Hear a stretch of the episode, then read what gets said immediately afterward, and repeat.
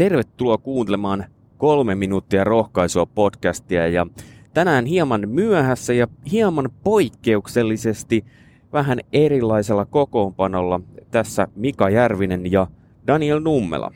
Hyvää päivää. Ja tämä teknisistä syistä tällä kertaa näin ja meillä on aiheena tänään kiitollisuus. Tervetuloa kuulolle ja kiva kun oot siellä paikan päällä.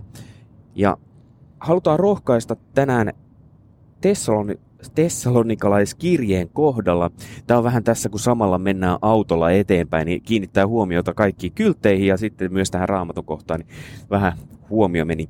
Eli ensimmäinen Tessalonikalaiskirje luvusta 5 jae 18. Kiittäkää joka tilassa, sillä se on Jumalan tahto teihin nähden Kristuksessa, Jeesuksessa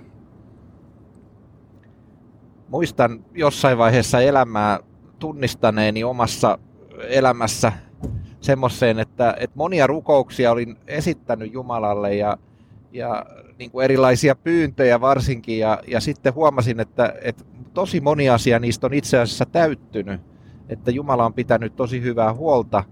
Ja sitten aloin miettimään sitä, että, että joo, että, että pyytänyt mä kyllä oon, mutta muistanko mä kiittää Jumalaa siitä, että hän vastaa näihin rukouksiin. Ja, ja on pakko myöntää, että tunnistin silloin, että, että usein meinaan käydä niin, että, että me kyllä pyydetään Jumalalta, varsinkin hädän hetkellä saatetaan oikein huutaa, että Jumala auta minua. Mutta sitten kun hän auttaa, niin niin helposti se unohtuu.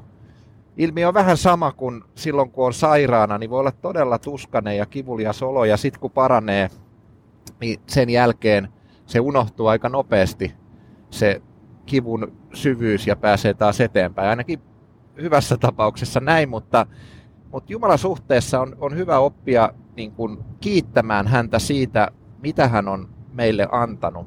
Ja mä ajattelen, että tämä kiitollisuuden tunnistaminen on myös siinä mielessä niin kuin hyvä asia, että kun oppii havainnoimaan sitä, että mitä kaikkea hyvää mun elämässä on, niin sen tunnistaminen antaa myös niin kuin voimia ja se lisää sitä kiitollisuutta sydämessä.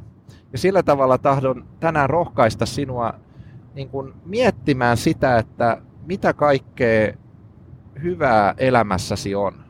Et mä uskon siihen, että hyvinkin raskaiden ja, ja vaikeiden aikojen ja tilanteiden keskellä voi kuitenkin myös olla jotain hyviä asioita, joista voi kiittää ja joista voi lausua myös Jumalalle sen kiitoksen ja, ja sen huolenpidon. Että tänä aikana, kun elämme monenlaisia hetkiä, niin tahdon erityisesti rohkaista sinua kiitollisuuteen ja kiitollisuudenkin suhteen on hyvä muistaa se, että, että se nousee nimenomaan siitä, mitä Jumala on tehnyt meille. Meidän ei tarvitse niin kuin, olla kiitollisia, jotta Jumala meille antaa, vaan, vaan me saadaan kiittää siitä, mitä hän on meille antanut ja että hän pitää meistä huolta. Kiitos Daniel. Ensi viikolla jatkuu taas kolme minuuttia rohkaisua podcast normaalisti ja silloin äänessä on Asta Vuorinen. Hyvä kuuntelija, silloin ei olla näin autossa ja äänet on varmasti vähän taas paremmat, mutta omasta puolestani haluan rohkaista myös näkemään niitä kiitollisuuden aiheita. Hyvää päivän jatkoa.